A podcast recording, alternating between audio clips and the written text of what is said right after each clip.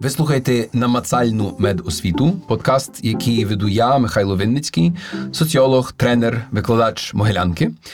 Е, говоримо ми про освіту в сенсі про світ. Наш світ, який цікавий медикам, лікарям, викладачам медичних закладів вищої освіти, ну і студентам, надіємося, і не тільки. Е, розмовляємо з цікавими співрозмовниками, намагаємося розмову вести в намацальний спосіб, але часто не зовсім на намацальні теми. Все ж ненамацальне має бути доступним і тоді стає намацальним і практичним. Сьогодні наша розмова з. Ігорем Заставним. Насправді я дуже радий, що маємо можливість трошки поговорити. Це людина, яка є співвласником приватної амбулаторії Вулик, так само член правління ГО Академія сімейної медицини, і насправді мій колега по е, Львівській бізнес-школі, бізнес-школа УКУ, тепер вона називається експерт і викладач саме з охорони здоров'я. Я швидше був більше до менеджменту, але тим не менше мені здається, що у нас є про що поговорити. Я насправді хочу розпочати сьогодні з такої речі. В нас в багатьох подкастах минулих. Насправді Ігора Заставного згадували, як кажуть, не злим тихим словом, тому що говорили про те, що не потрібно говорити про доказову медицину, а треба говорити про медицину, засновану на свідченнях. І казали, що це саме від вас, от ви авторитет з цього питання. Так що розкажіть нам трошки більше. Дякую, перш за все, вітаю. Дякую за таке гарне запитання. Власне, е, в чому суть? Я сам для себе відкрив це твердження. Ну, буквально, можливо, кілька там тижнів тому. Я побував на дуже цікавій лекції. Тому що в нас багато йдеться і багато в суспільстві говорять про доказових так званих лікарів.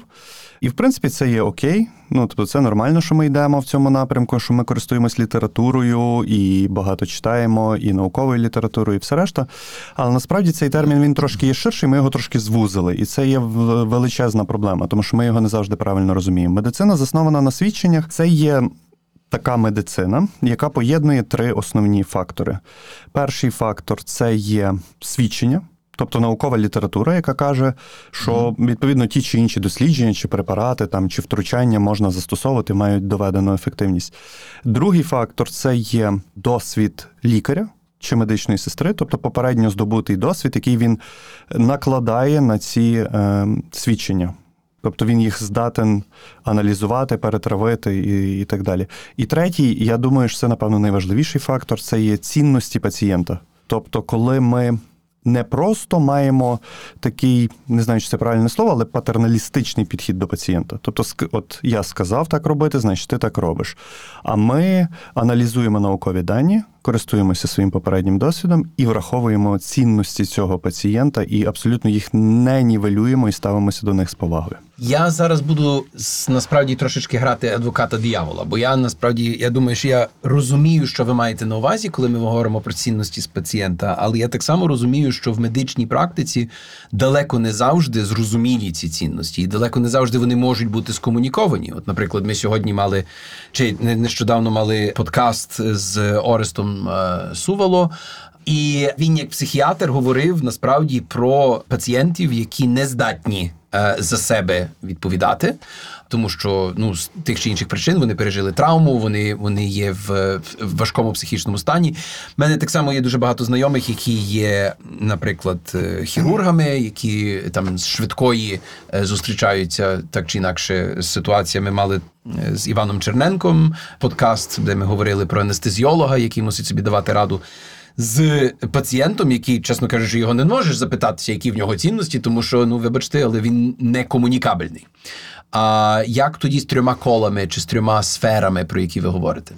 В мене тоді, вибачте, що я так, е, якби можливо, не зовсім твердженням буду відповідати, але нам треба всім подумати, власне, не не над тим, коли людина не може висловити ці цінності, так? А над тим, що ми робимо, коли вона може це зробити. Угу. Тому що. Чи ми завжди робимо все правильно і діємо відповідно до цінностей цього пацієнта, і чи ми це взагалі враховуємо, коли людина може це зробити? А ну, більшість людей можуть це зробити.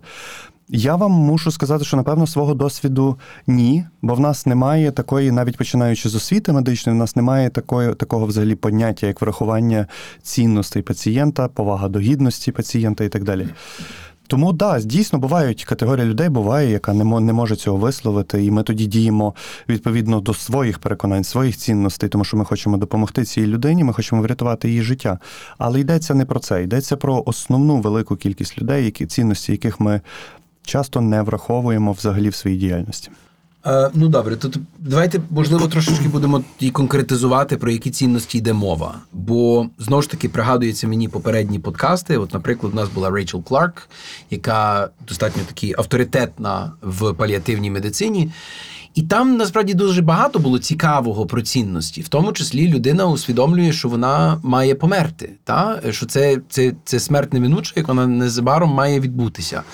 І там проявляються деякі дуже цікаві цінності, які не є, не є очевидними, не є самоочевидними. Та? І деякі ті, наприклад, ви згадали про те, що треба врятувати життя, а, а, а може бути людина, яка ну, не хоче, щоб рятувати її життя. Абсолютно, і це теж треба поважати. Ну, тобто, якщо людина, наприклад, е, людина має так званий паліативний стан, який, скоріш за все, не приведе до, до, якби, до одужання в більшості випадків, тоді в чому ж суть? Суть в тому, що е, людина має право на декілька речей, і це, до речі, мені здається. От що це право має забезпечуватися. Ну, якщо ми вже говоримо там, наприклад, про фінансові аспекти, це Мгм. право має забезпечуватися за рахунок платників податків просто безумовно в Україні або в кожній країні світу. Це є право на гідне народження і право на гідну смерть. Звичайно, що право на гідне життя це теж важливо, беззаперечно. Але що таке право на гідну смерть? Це коли людина не відчуває болю, вона не просить інших людей, що, наприклад, помилуйте мене або завершіть мої страждання, тому що вона отримує адекватне обезболення. А я бачив, повірте, в своїй практиці людей, які просили про таке. І це є страшне насправді видовище на грані там з неумисним катуванням, скажімо так. Тому в такій категорії людей ми маємо забезпечити право на гідну смерть, щоб людина з гідністю завершила, наприклад, своє життя, і це є мега важливо. Знаєте, я дуже переживаю зараз як людина, яка з колегою з Українського католицького університету розмовляє, що це, що ви щойно сказали, може бути інтерпретоване як певне виправдання евтаназії. Що людина має право на гідну смерть, і відповідно ми маємо допомогти цій людині при її бажанні померти. Це дуже філософське насправді запитання. Ми, Ага. якщо ми його зараз розкриємо, то ми можемо говорити, я думаю, на цю тему ну мінімум днів два, ділитися своїми враженнями, особистим досвідом і своїми переконаннями. Я пропоную евтаназію цю тему не піднімати. Вона є дуже така ну, е, складна багатогранна тема, і це потребує дуже широкого обговорення. Але, але важливо це обговорювати. Бо, бо ми, бо ми, от розумієте, проблема, напевно, незрілого суспільства, і з медичної точки зору, в тому числі, що ми в нас є проблеми. А ми кажемо, що в них е, що, що їх немає, Мгм. і ми відмовляємося їх обговорювати. Це не тільки про евтаназію, це Мгм. про багато абсолютно речей. Там Мгм. про, про різні професії, там про ну там про проституцію, про наркотики і так далі, тому подібне. Ці проблеми є? Є, звичайно. І, і можливо, це не завжди навіть проблеми, але ми просто недостатньо зрілі, щоб сісти просто і про це говорити. Ми Мгм. просто мовчимо і кажемо, ні, цього не існує, все, ми цього ми це заперечуємо, ми цього не будемо обговорювати, ми цього не будемо робити. Це неправильно, це треба обговорювати. Тоді давайте. Ну, я сам винен в цьому, що я пішов таки в трошки в екстрему, та? тому що гідна смерть, ми відразу про смерть почали говорити. А насправді лікар все-таки займається не смертю, а життям. Та? І, і ви насправді дуже правильно звернули увагу на слово гідність, повага до цінностей пацієнта. От давайте так, як може лікар краще зрозуміти, які мають бути цінності пацієнта. Я розумію, що це банально може звучати послухати, що каже пацієнт, але, але далеко не кожен пацієнт готовий про це говорити. Запитати. Все дуже просто можна запитати в людини. Це ще одна наша насправді проблема. Ми рідко обговорюємо з пацієнтами. Знову ж таки, в нас превалює такий, от такий зверхній патерналістичний. Я сказав, ти робиш, замість того, щоб обговорити різні варіанти рішень і дійти до якогось спільного рішення. Власне, це називається спільне прийняття рішень е, в медицині. І це ще одна важлива історія, якої навчають закордонних багатьох закордонних медичних університетах. В нас, на жаль, цьому не навчають. Ми це називаємо в своїй практиці практиці ми такий собі термін розробили повертати екран ноутбука до пацієнта. Тобто ми часто користуємося клінічними настановами прямо при пацієнтові, і наші пацієнти знають, що це окей, це нормально. І коли ми відкриваємо цю клінічну установу, там, наприклад, є декілька варіантів лікування чи декілька варіантів діагностики. Ми повертаємо цей ноутбук з цією клінічною настановою до пацієнта і кажемо: дивіться, є варіант 1, 2, 3. Давайте рухатися відповідно до того, що найкраще відповідає вашим переконанням чи бажанням. Е, Це перше. Друге, все-таки сімейна медицина, я думаю, вартує пояснити для несімейних лікарів чи не для е, лікарів. Сімейна медицина це трошки по-іншій, ніж спеціалізована медична допомога. Тому що ми цих пацієнтів, ми це, це називається по-англійськи lifelong relationships. Тобто ми з ними є все життя. От в мене є яскравий кейс.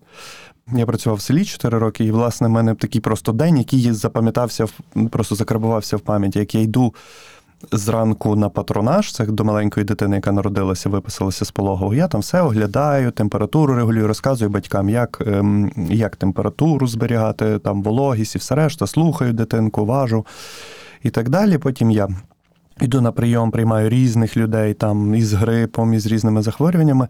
А потім після обіду мені телефонують, і я йду на е, освідчення смерті, знову ж таки, на видачу лікарського свідоцтва про смерть.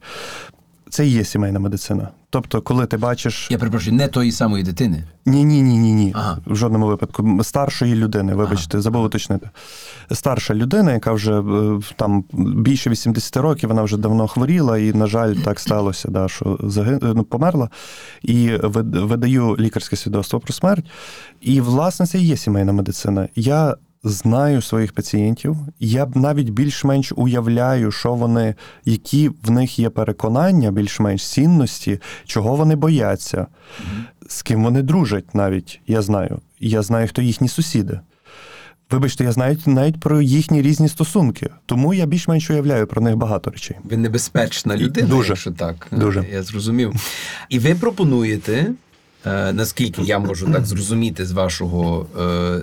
З вашого з вашої аргументації, що ми би мали цього типу сімейну медицину, яку я би навіть сказав, я би її так назвав інтервенційною, та увазі та, яка навіть вмішується в приватне життя наших пацієнтів. Ви вважаєте, що це потрібно навчати в закладах медичної медичної освіти? Е, Я би трошки виправив слово інтервенційна на супервізійна, напевно. М. Коли не я не вмішуюся в особисте життя пацієнтів, але я просто вони самі приходять, мені про багато дуже речей е, розповідають і діляться, і, і про свої радості, і про своє горе. Тому це більше як супервізійна медицина. От інтервенційна це йдеться якраз от про цей патерналістичний підхід, коли я вмішуюся в життя пацієнтів, розказую їм, що їм треба робити категорично, бо так пише протокол, і все по-іншому не може бути. А супервізійна це коли ми з ними несемо спільну відповідальність за їхнє здоров'я. Не я, а в більшості 51% акцій вашого здоров'я на вас, 49% на мені. Цікаво. А що мені, ну давайте так, уявляємо собі, що з завтрашнього дня е, вас до вас приходить там, чи, чи, чи ви зустрічаєтеся там з ректором чи з е, проректором з навчальної роботи того чи іншого е, медуніверситету. Він каже: Ігоре, я зрозумів, осяяв після подкаста з Михайлом, що мені треба це впроваджувати в себе в навчальну програму. З чого почнемо? Я не думаю, що так трапиться, але Ну, надія вмирає Надія останньою. вмирає останньою, однозначно. Ем, з чого починаємо? Е, З м'яких навичок. Ага. У нас їх е, це таке дуже дуже базове. По-перше, з м'яких навичок, але генерально треба починати з дуже простих речей. Тому що е, є рівні. Зараз в Україні є такий рівень, е, який потребує такої освіти, ну якби доволі зрозумілої, як на мене. Але необхідної, а потім вже можна заглиблюватися. Власне, я би почав з м'яких навичок в лікарів. Тобто, це є там комунікація, емпатія, ну і багато, в принципі, різних речей, тому що тверді навики в нас навчали. Угу. Ну, без проблем. Ми знаємо більш-менш гістологію, я знаю, як виглядає ретроцит, я знаю патогенез пневмонії, запалення легень, іншими словами. Але багато лікарів прям називають, е, говорять з пацієнтами, вживаючи термін патогенез пневмонії. Ви знаєте, що таке патогенез пневмонії? Слава Богу, ні. Ну, е, Я не думаю, що якби я доніс свою думку чи свою пропозицію до вас, якби я вживав слова коморбідний, патогенез е, і так далі. Тому, власне, комунікації, всі м'які навики є мега важливими, і це просто величезний е, геп, е, прогалина е, в українській освіті медичній. Е, я недавно стикнувся з таким кейсом. Одна е, знайома лікарка поїхала в Британію, і вона написала, як там сімейні лікарі чи лікарі загалом з п'ятого разу здають іспит по привітанню з пацієнтом. Угу. Просто по привітанню, нічого особливого. А одного разу я зайшов ну, в один, скажімо так, центр навчальний. Не будемо уточнювати. Навчальний центр, і там дуже багато було гарних манекенів, там такі, знаєте, ем, руки, щоб внутрішньовенні ін'єкції робити, дефібрилятори, дуже так прикольно. І так всі дуже гордилися цим. І, Це називається симуляційний центр. Ем, Можливо, не будемо уточнювати, просто назвемо це якимось там навчальним центром. І, значить, і там дуже гарно такі плазми прикольні висіли. Мені дуже сподобалося. Але я запитав, а де кімната для симуляції взаємодії комунікації з пацієнтом? Вони сказали, комунікації? Мгм. Нашу. Угу. У нас є дефібрилятор. Так, ну ми, ми черговий раз говоримо про те, що, що в нас в медичній освіті ми, ми вчимося лікувати органи, а мали би лікувати людину. Та? Але я хочу все-таки вернутися до цієї ідеї м'яких навичок. Я сьогодні згадую дуже багато, виявляється, попередніх наших подкастів. Е, і, і, і в нас був подкаст з Оксаною Петринич, яка є насправді ну, автором, як ви знаєте, чи співавтором посібника Людяність та емпатія, де якраз вона в своїх курсах, е, в своєму е, навчальному закладі, мова йде про Буковинський медичний, а якраз впровадила деякі курси стосовно комунікації, стосовно емпатії і так далі. І це, ну, це хороші інструменти, та? але ми маємо розуміти, що це насправді таке саме, як вчити акторського мистецтва. Та? Це, це, це ще не означає, що лікар буде людяний. Це просто означає, що в нього будуть інструменти комунікації. А інструмент комунікації вичерпаний і вертається до лікування органу. Абсолютно, але зараз і цього нема. Ну тобто нам потрібні інструменти. Е, звичайно, дивіться, тут от йдеться, наприклад, що таке емпатія, так? Розумієте? Це коли ти розумієш почуття іншої людини. Тобто ти не, не обов'язково переживав ці почуття, чи ти не обов'язково в них заглиблюєшся, чи ти не обов'язково плачеш з цією людиною, але ти розумієш, що вона відчуває. Не треба це переживати разом, тобто заглиблюється, тому що є проблема. Е, Наприклад, в психотерапевтів існує таке поняття як супервізія, так? коли в них самих є психотерапевти. В лікарів, тим більше в Україні, такого поняття немає, як супервізія. Тобто я не маю де свої емоції, наприклад, своєму супервізору не маю як розказати. Тому не слід прямо аж так, якби заглиблюватися в ці теми. Тому я і кажу про таку базову штуку. Ще одна штука з м'яких навичок, про яку ми не говоримо, добре, що ви про неї задали, це холістичний підхід. Ви правильно кажете про органи там, і так далі. Людина це не хвороба, людина це цілісність. Це, це вона, її оточення, її е, знову ж таки цінності, хвороби, здоров'я, родина і все решта. Це ще одне, що треба навчати, і це, напевно, теж м'яка, м'який навик, а не, не твердий. Холістичний підхід це один з базових принципів сімейної медицини. Їх є багато, і один з них це холістичний підхід. Теж потрібно навчати. Я маю страх, і цей страх е, проявився в розмові з Генрі Маршом. І бо він каже, що найгіршу річ, яку може, яка може статися, це коли ці емоції стають, і ця комунікабельність, і ця емпатія, вона призводить до того, що лікар насправді починає боятися перед пацієнтом. Та? Боятися, чи можливо навіть не в питання в страху, а в тому, що він просто показує свої емоції перед пацієнтом. Пацієнт приходить до лікаря як до авторитета. І е, те, що ви кажете, що ви берете на себе 49% відповідальності, ну, поважаю, але я хочу 80-90, і, і ви їх не даєте. Ні, і, е, і не дам. Розумієте, це ще одна історія. Значить, якщо забрати в людини відчуття відповідальності за її здоров'я, чи за процес одужання, чи за процес там лікування, якщо я забираю це на себе, то тоді ви не відчуваєте цінності від цього. Тому що якщо ви залучені до плану лікування, ви прям сказали, що так, що не так, що би ви хотіли змінити, ви тоді відчуваєте, що ви залучені до цього процесу. І це ви зробили, це не я зробив. Це ви самі зробили.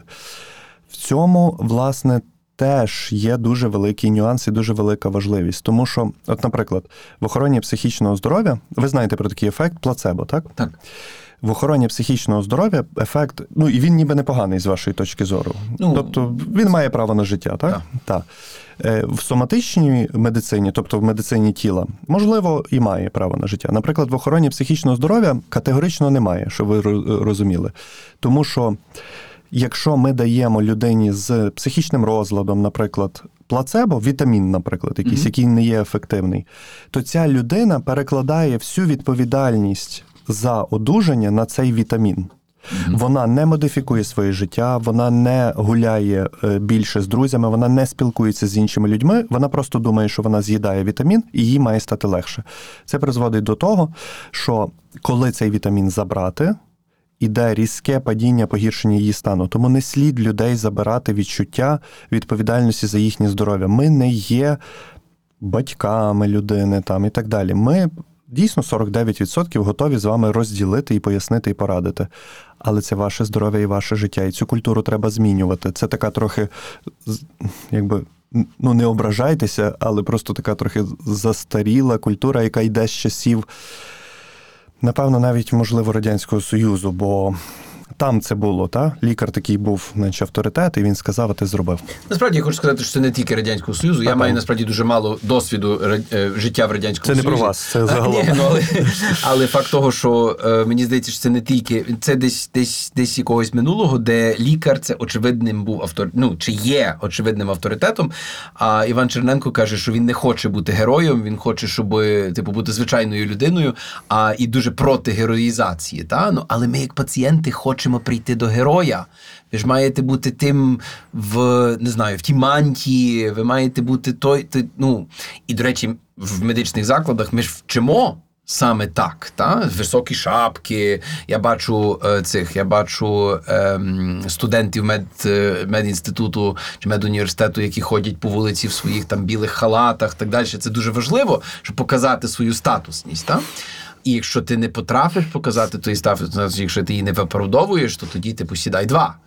А ви пропонуєте дуже радикальну зміну. Дивіться, ви слухачі не побачать, що я вдягнутий. Я в худі, і я от в такому ж самому вигляді я тільки що приймав пацієнтів там годину назад, закінчив прийом. Ага. Я не ношу, наприклад, білого халату спеціально з цією метою. І в світі сімейні лікарі не носять білого халату. Спеціально, щоб якби не, не викликати цей симптом Бога в лікаря в якомусь окремому білому халаті, і не викликати проблем в пацієнта, пов'язаних е, з цим. Ці часи відійшли. Ну тобто, не слід ви можете думати про лікаря як про якогось свого героя. Ну, тобто, це ніхто не, не заперечує там, бо він колись допоміг вашій дитині з високою температурою, чи він колись вас вчасно вам дав антибіотик при бактерійному запаленні легені і так далі. Це не, не забирає такої можливості в вас. Але я вам хочу сказати, що це наша робота, і ми просто з вами партнери в цьому. Тобто ми партнери в вашому здоров'ї. Дозвольте вас запитатися, ви представник того, що достатньо часто засуджується в системі медичної освіти, а саме представник медичної діа... е, династії, хотів сказати діаспори, вибачайте, династії. Батько лікар, мама доктор наук біолог. А, і очевидним для мене є те, що ті погляди, які ви зараз пропонуєте, це не погляди, з якими ви виростали у вашій сім'ї. Отже, з одної сторони медична династія, з іншої сторони, ну вибачте, такий т- Ігор Бунтівник. А? От як це, як це погоджуєте одне з другим? Ну, загалом батько мене завжди вчив ставитися з повагою до інших людей і, і, та, і не ставити себе так дуже по, по крутому. Я мушу вам сказати, що мій батько народився в селі в 42-му році.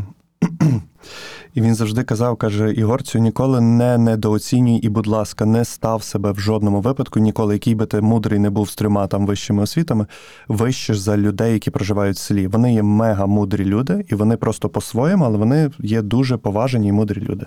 Тому, в принципі, в мене мені це казали. Е, Стосовно бунтарства, це не є бунтарство, це просто ну. в- мої батьки, ну мого батька вже нема, але моя мама абсолютно поділяє мої погляди, і вона теж дивиться на життя приблизно так само. Хоча моя мама професор, але вона надзвичайно, так би сказати, приземлена людина. Я мушу розказати один, е, один дуже важливий кейс з академіком Павловським. Це такий просто дуже важлива історія, як на мене. Е, Наш викладач з хірургії колись в медичному університеті нам розказував фантастичну історію. Він захищав дисертацію кандидатську, і академік Павловський в медичному університеті це ну, відомий хірург. Дуже е, я вчився з його внуком, і дуже його сильно, ну, академіка Павловського дуже сильно поважав, ректор колишній медичного університету. І оцей наш викладач з хірургії він пішов до академіка Павловського. І він почав, академік Павловський був е, опонентом його дисертації. Він почав йому пояснювати суть своєї дисертації, що там це з хірургії, дисертація, все. А професор Павловський так подивився на нього і каже: Володя, я тебе прошу, твоє завдання пояснити суть своєї дисертації так, щоб навіть такий дурак, як я, міг її зрозуміти. Академік, так? Там. Тому не слід думати, що академіки чи династії вони такі прямо, прямо цей. Це якась це щось зовсім інше. Це в нас прищепили, я думаю, може навіть якось в процесі трохи пізніше. Ну, я можу сказати, що чому про династії говориться дуже часто, тому що в е, медінститутах, ну, скажімо так, є імідж щодо того, що зв'язки мають значення. Та? Що твоє минуле має значення, тобто в тому числі і в оцінюванні, і в ставленні, і так далі. Ви це відчули? Так, так, воно має значення, беззаперечно. Я не буду цього приховувати. Тобто, так, це в медичних колах, медичних, а напевно не тільки в медичних, я думаю, це має, має якесь значення. Має значення так само при розподілі на інтернатуру. Оце, до речі, те, про що говорив Черненко багато і писав, і так далі. Я знаю, що у вас є певна особливість вашого, вашої інтернатури, хочу про неї трошечки поговорити. Напевно, це має значення, але враховуючи, що я що я потрапив в СМТ Краковець Яворівського району Львівської області і працював там 4 роки, то не знаю аж наскільки. Розкажіть трошки про Краковець. Це фантастичний досвід. Ну тобто, це такий досвід, який ви зможете здобути і нести його протягом всього свого життя. І це є насправді важливо. Я би знаєте, якби, якби була можливість, я би е, після завершення університету рекомендував багатьом лікарям просто реально поїхати в село. І попрацювати навіть рік, скільки зможете, реально, при півроку, рік, місяць, скільки витримаєте.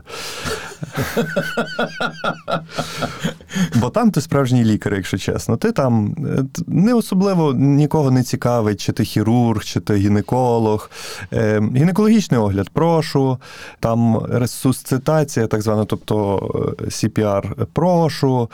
Е, зашиття ран, прошу.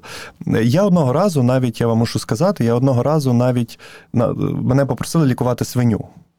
Е, Ого, це ви вчили анатомію, так що, Ну, очевидно, вона принципі. одинакова. В принципі. Свиня отримала антибіотики, все було добре, е, але я мусив подивитися, яка нормальна температура в свині, бо, бо ми міряли температуру, не могли зрозуміти, чи це нормально чи ні. Одним словом, це е, насправді унікальний досвід, який потрібно пережити. Добре. А сталося так, що ви. Ну, давайте так. Сімейний лікар в переліку професії випуску медінституту, ну, м'яко кажучи, це не той рівень престижу, що. Я навіть не буду про хірурга говорити чи, чи про когось іншого. Та? А це ви обрали, чи це вас обрали? Мене обрали. Мене Ага. обрала сімейна медицина. Та. Це не тільки не той рівень престижу, я вам більше мушу сказати. По відношенню до сімейної медицини, на жаль, на жаль, ще й існують різні сексистські предиспозиції. Тобто, що чоловік не може бути сімейним лікарем. Це нам якби інколи розповідали навіть в університеті, що от дівчата мають бути сімейними лікарками, тому що це стабільна робота з 9 до 3, а потім ти мусиш годувати дітей і прибирати в хаті. Це просто ну треш, якщо чесно. І я би не сказав, що це така стабільна професія. Я колись навіть цілий пост написав, коли я е, дружину з вулика з амбулаторії забирав, і якась вже була, і це було якраз а, це коронавірус, пандемія, і вже так просто година 10 вечора, і виходили якісь там останні люди. І я написав прямо пост, сфотографував і кажу, дуже стабільна і зрозуміла професія, як на мене. Так. Це професія, яка очевидно, е, ну з того, що ви розказуєте, без сумніву, якщо до неї підходити як до лікування людини, а не до збору органів, якщо говорити про елементи емпатії, якщо говорити про цю людяність і так далі, вона вимагає набагато більше енергії, я би навіть сказав, відданості ніж інші професії, які так звано більш престижні. Мені цікаво, що ви прийняли рішення в такому контексті відданості, в такому контексті людяності реалізуватися як сімейний лікар саме в приватному секторі, а не обов'язково в державній лікарні. Я можу просто додати стосовно це. Я я би просто нехай не, не ображаються ради Бога на мене там лікарі інших професій. Ну всі е, медичні і немедичні професії є важливі. Але як на мене, це просто моя думка, що сімейна медицина вона є більш напевно філософська. От я розказав цю історію, як я зранку йду до дитини на патронаж, а ввечері це є цикл життя в тебе прямо за день. І ти маєш можливість після цього дня сісти і подумати, як же ж це життя проходить і як ти впливаєш на це життя в громаді чи своїх пацієнтів. І ти це постійно кожен день аналізуєш і підсумовуєш. Тому я би назвав її більш філософською. Але я забув про що ви питали, тому Я питав дуже про- хотів ту історію розказати. Я питав, до речі, е, е, ще маєте мою одну історію розказати про Шевченківську хату, але давайте я спочатку вас все-таки повернуся до того питання, яке було. А саме, а чому, а чому приватно? А, чому приватна амбулаторія вулик? А не, от, наприклад, у нас нещодавно був подкаст з Вікторією Покоївчук, яка є довголітним управлінцем а, саме сімейної амбулаторії Рівненської міської ради, звати там ювілейний. В неї там 70 тисяч людей, які записані на контракті і так далі. Вона справді дуже віддана людина, як управлінець. Абсолютно немає, немає сумніву в цьому. Вона, можливо, вже не є там практикуючий лікар сьогодні. Вона головний лікар і більше адміністратор. Але в будь-якому випадку е, мова йде про те, що ви прийняли рішення працювати значно меншою кількістю людей і в приватному секторі. Так.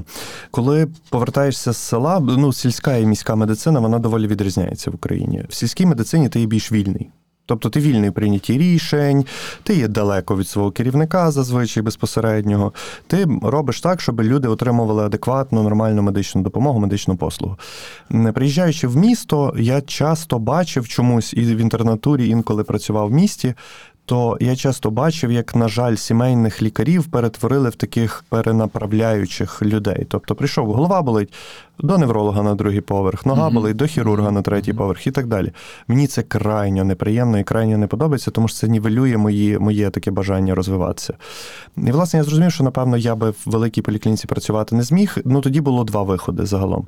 Можна було, в принципі, піти з медицини і займатися якимись проектами, і це теж окей. Ну, тобто це нормально, да. А можна було долучитися до цієї справи, яку фактично створили моя дружина і партнерка Ярина Пікулицька, докторка педіатр, тобто нас троє співвласників. Долучитися до неї і, власне, робити щось таке, в чому ти переконаний. Я би навіть, от я свою особисту практику з пацієнтами, я би сказав, що я намагаюся в великій мірі перенести сільську медицину в місто. Хм. Тобто це є, напевно, більший трошки обсяг допомоги, ніж надається сімейними лікарями в звичайних умовах, і більший об'єм, ну більший об'єм послуг загалом. Тобто, я, от напевно, от якось, якось так намагаюся. Але я так зрозумів, що є певна, як нічого інше, там економічна категорія людей, які до вас приходять, та? Е, тому що це все-таки приватне, і вони не йдуть в державну медицину. Е, Ну, по-різному загалом. У нас є Ми теж працюємо з Національною службою здоров'я України. Просто ми відрізняємося тим, що в нас інша, інший власник. В комунальній поліклініці це і обласна ой, е, відповідна рада, міська або обласна або районна. А в нас ну ми. Тобто ми теж підписуємо декларації, в нас такий самий об'єм послуг. е, Ми теж безоплатно для пацієнта обслуговуємо цього пацієнта. У нас бувають звичайно і платні пацієнти, які в нас не задекларовані, але тим не менше. У нас є різні е, верстви населення. У нас є старші люди. Дійсно, ви маєте рацію, що в основному нас вибирає. Ми колись аналізували. Це категорія е, люди середнього, молодого середнього віку, сім'ї в основному це з дітьми. Але в нас є і старші пацієнти, є маленькі діти, є люди, які мають паліативні стани, в тому числі.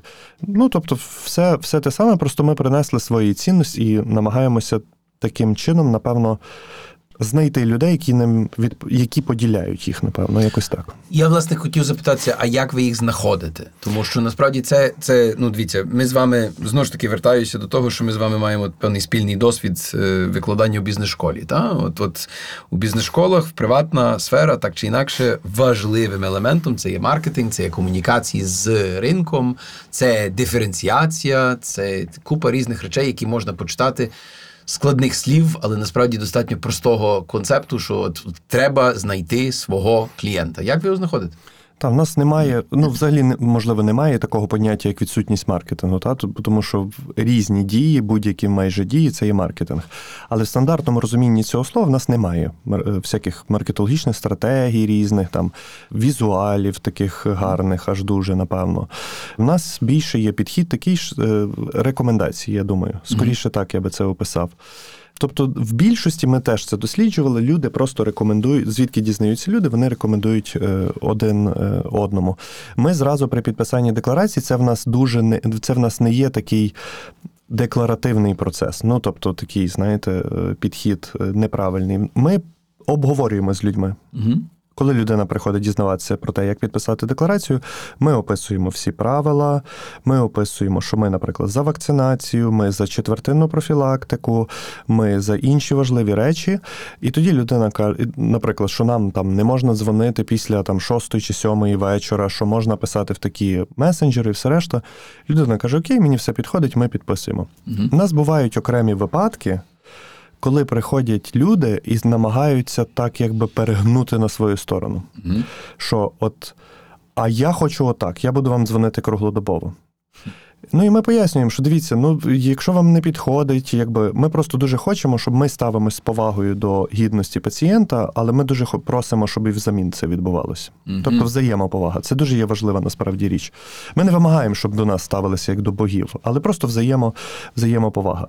І ми це, е, і ми це пояснюємо пацієнту, що не слід так робити. Просто виберіть, можливо, іншу, більш підходящу для вас установу. Це, я, до речі, дуже, ну як на мене, я думаю, що це дуже гарне порівняння. Це все одно. Знаєте, уявіть, що ви приходите в Макдональдс і кажете, а чого у вас немає борщу? А я отак люблю борщ. А вони кажуть, ну вибачте, у нас нема борщу. Ну, типу, в нас бургери, там, нагетси, а от я люблю борщ. Я на вас напишу скаргу, тому що я люблю борщ, а у вас нема борщу. Угу. Оце приблизно те саме. Тобто, якщо ви поділяєте наші цінності, ви, ви наш. Не поділяєте, ви можете знайти. І ми навіть рекомендуємо, де є ці місця, де можна підписувати декларації в різних містах. Ну, я вам хочу, можливо, відкрити маленький секрет. Один з найкращих механізмів маркетингу це є сказати клієнтові, що ти не мій клієнт. От тоді людина дуже хоче раптом ставати. е, це- ну, Це, це відома штука, що якщо ти а, скажеш, ну я перепрошую, але вам це не підходить, то, то, то тоді починається бути, а, хто це такий, щоб мені казати? Насправді я буду тебе переконувати, що мені це підходить. Так, абсолютно. Е, Я, я з вами абсолютно згідний, але одним з наших завдань це не просто лікувати людей чи підписувати декларації. Щоб ви собі розуміли, ми не можемо відмовити людині в підписанні декларації. Ми, звичайно, що її підписуємо, просто ми пояснюємо це все. Але одним з наших завдань, окрім просто лікування людей, є виховання, підняття нової культури, взаємодії з медициною. Тобто взаємоповага і інші подібні речі, які ми пропагуємо, які ми несемо в люди. Все правильно. Я, я насправді вертаюся в результаті наприкінці нашої розмови до самого початку, де ви говорили про те, що один з елементів е, медицини, заснованої на свідченнях, це є цінності пацієнта. Та? А виявляється, що це не лише цінності пацієнта, це насправді є певна сумісність, якщо хочете, цінностей пацієнта і цінностей лікаря. Та? А це означає, що у вас мусить бути дуже уважний відбір ваших лікарів. Він надзвичайно скрупульозний, якщо чесно. Ага. Знаєте, ми ще одну дуже цікаву річ е, помітили в деяких амбулаторіях наших, що часто. Часто дуже важко є, на жаль, працювати з лікарями, які приходять до тебе, вони є мегавідомі. І це, до речі, одна з стратегій, наприклад, великих приватних клінік. Вони беруть мегавідомих е, лікарів з пацієнтами, і все зрозуміло, якби ну прикольно. Ми зрозуміли, що дуже складно е, в цьому плані, тому що в них зазвичай є такий дуже великий шар якихось своїх е, таких вподобань, які не завжди відповідають нашим цінностям, вони не завжди відповідають науковим даним і все решта. І ми, ми дуже часто беремо лікарів прямо після інтернатури. Угу. В нас є навіть кейси, коли е, лі, лікарка, яка проходила інтернатуру по сімейній медицині, в нас проходила так звану супервізію, менторство. Е, І ми менторили її. І вона стала потім нашою лікаркою. І це мега круті люди. Тобто я дуже. Тішуся насправді. І, ну, і старші лікарі є дуже круті. Я взагалі цього не заперечую, я не, ну, там, не ейджист. Але це мега круті люди. І до чого я це говорю? Що я дуже тішуся, що це нарешті, попри всі, можливо, недоліки освіти і так далі, молоді люди виходять і вже десь самі це черпають, і вони вже є зовсім, зовсім, зовсім інші. І це дуже приємно. Це означає, що в нас є майбутнє. А ви думали над тим, що я просто знову ж таки вертаюся. Я сьогодні сьогодні мене, мене запис подкаста, де я згадую всі попередні подкасти. Насправді в нас був подкаст з Наною Войтенко, це ректор Академії Добробут. І вони відкривають насправді приватну інтернатуру. ну, очевидно, вони значно масштабніші, ніж амбулаторія вулик, зі всією повагою, вибачте, до вас, але але значно. це факт. Значно, значно. А, І в них є трошки більші можливості, але тим не менше, е, є якісь, ну, якщо у вас є така можливість виховати, умовно кажучи, зразу з е, випускника е, з медінституту чи з медуніверситету, і зразу його взяти було б і, і, і, і дати йому можливість відчути, що це таке інтернатура в інший спосіб спосіб. Є такі, можливо, плани?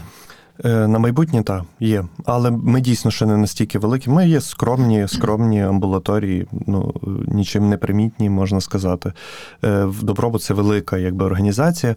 Можливо, в майбутньому, да, це дуже добрий варіант. Але зараз я думаю, що нашим виходом і нашим варіантом, тому що там і документально треба дуже багато речей. А нашим виходом, нашим варіантом є менторство. Отаке добровільне, коли, наприклад, приходять там е, інтерни, наприклад, і кажуть, я хочу там з вами, наприклад, посидіти на прийомі чи там почерпнути різні знання.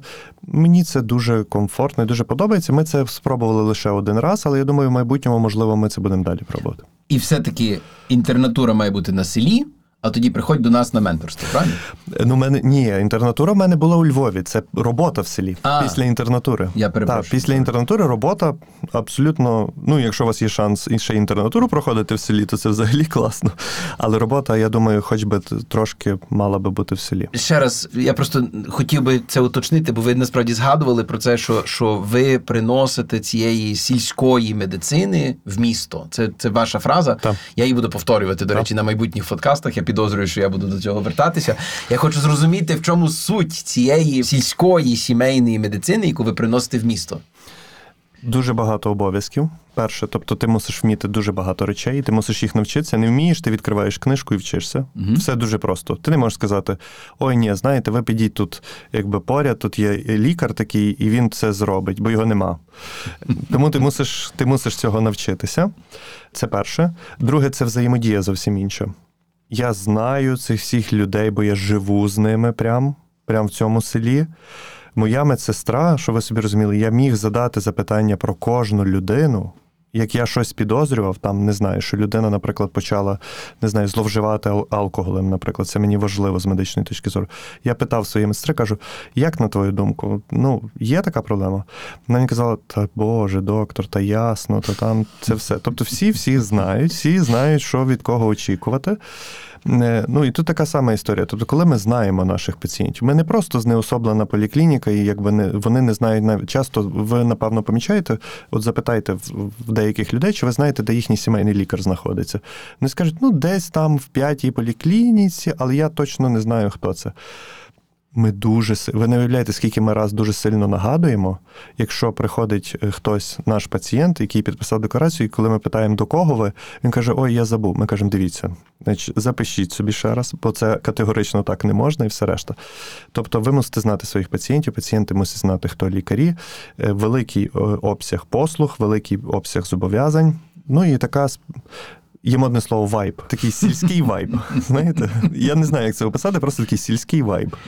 Я хочу сказати, що в мене враження, що я сьогодні мав можливість поговорити з представником того, що ми б хотіли бачити в лікарі майбутнього. Я вам хочу неймовірно подякувати, Ігоре, за це, тому що от ви надихнули мене впродовж останніх вже десяти подкастів я чув дуже багато критики щодо того, от яка наша система не така, яка вона має бути по-іншому зроблена. Так далі. Ви не тільки говорите, така, що вона не така, ви насправді показуєте приклад, як можна це робити по-іншому. Я не впевнений, що ваш метод можна масштабувати до державної поліклініки, яка обслуговує 70 тисяч людей для прикладу. І це мене трошечки, ну скажімо так, депресує, тому що хотілося б все-таки, щоб цей підхід підходив під, під більшу кількість людей. І ну, зі всією повагою, ваші чотири точки амбулаторії вулик. Ну, скажіть, будь ласка, скільки ви маєте там загалом пацієнтів? На всіх чотирьох так. Якщо чесно, я вже навіть не знаю. Напевно, десь близько восьми тисяч, семи, десь так. Я, власне, так і підозрював, що це достатньо камерне. Та? Це Так. достатньо камерний підхід, і тому проблема є масштабування його. Давайте попробуйте. попробуйте. От, от ви, ви завтра, завтра вас призначають, умовно кажучи, там, ну давайте будемо скромні, начальником охорони здоров'я е, Львівської області. А якщо вже не скромні, то давайте вже прямо до міністра. А що робимо для того, щоб це масштабувати, цей підхід? Бо це треба. Освіта. Ну, ми ж говоримо про освіту, правильно? Mm-hmm. І тому я і кажу, що молодих лікарів, власне, я цю тому, тому і розказую цю історію. Все починається, напевно, з університету. Чи можливо змінити лікарів, які вже працюють? Так, але це потребує дуже багатьох років і дуже до багатьох зусиль, і все решта. Тому треба починати з університетів. Тобто треба міняти ці плани, треба їх адаптовувати, треба вводити софт-скіли, треба. Ну, це дуже багато, дуже багато роботи. чи можна перевірити на виході, умовно кажучи, через крок, чи через якийсь інший механізм, перевірити, що людина, лікар, достатньо людяна для того, щоб бути лікарем. Базово так.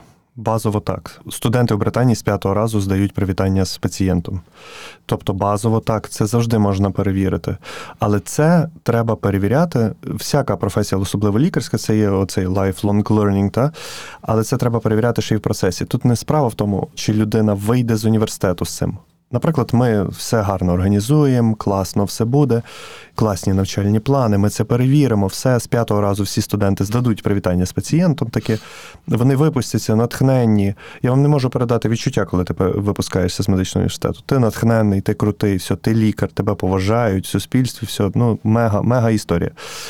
Так от вони випустяться, а потім потрошки, потрошки, Мгм. потрошки вони це втрачають, втрачають, втрачають, втрачають. І це треба під час цієї перевірки протягом життя завжди перевіряти. І це не тільки наша проблема. Я стажувався в багатьох країнах е, світу, і, наприклад, в Хорватії, перше, що я.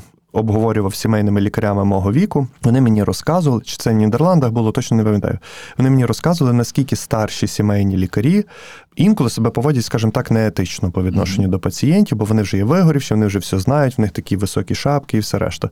Це не наша тільки проблема, це загальнолюдська проблема. І це просто треба контролювати через асоціації, через е, оцю освіту і так далі. Ми сьогодні розмовляли з Ігорем Заставним, співвласником амбулаторії Вулик і членом правління ГЕОшки, яка називається Академія сімейної медицини. Ігоре, я вам хочу неймовірно подякувати. Сьогодні ви, навіть якщо ви наших слухачів не, не надихнули, то ви точно мене надихнули на те, що є в нас майбутнє і є шлях до цього майбутнього в інший спосіб організовувати сімейну медицину. Я вам дуже вдячний. Дякую вам щиро.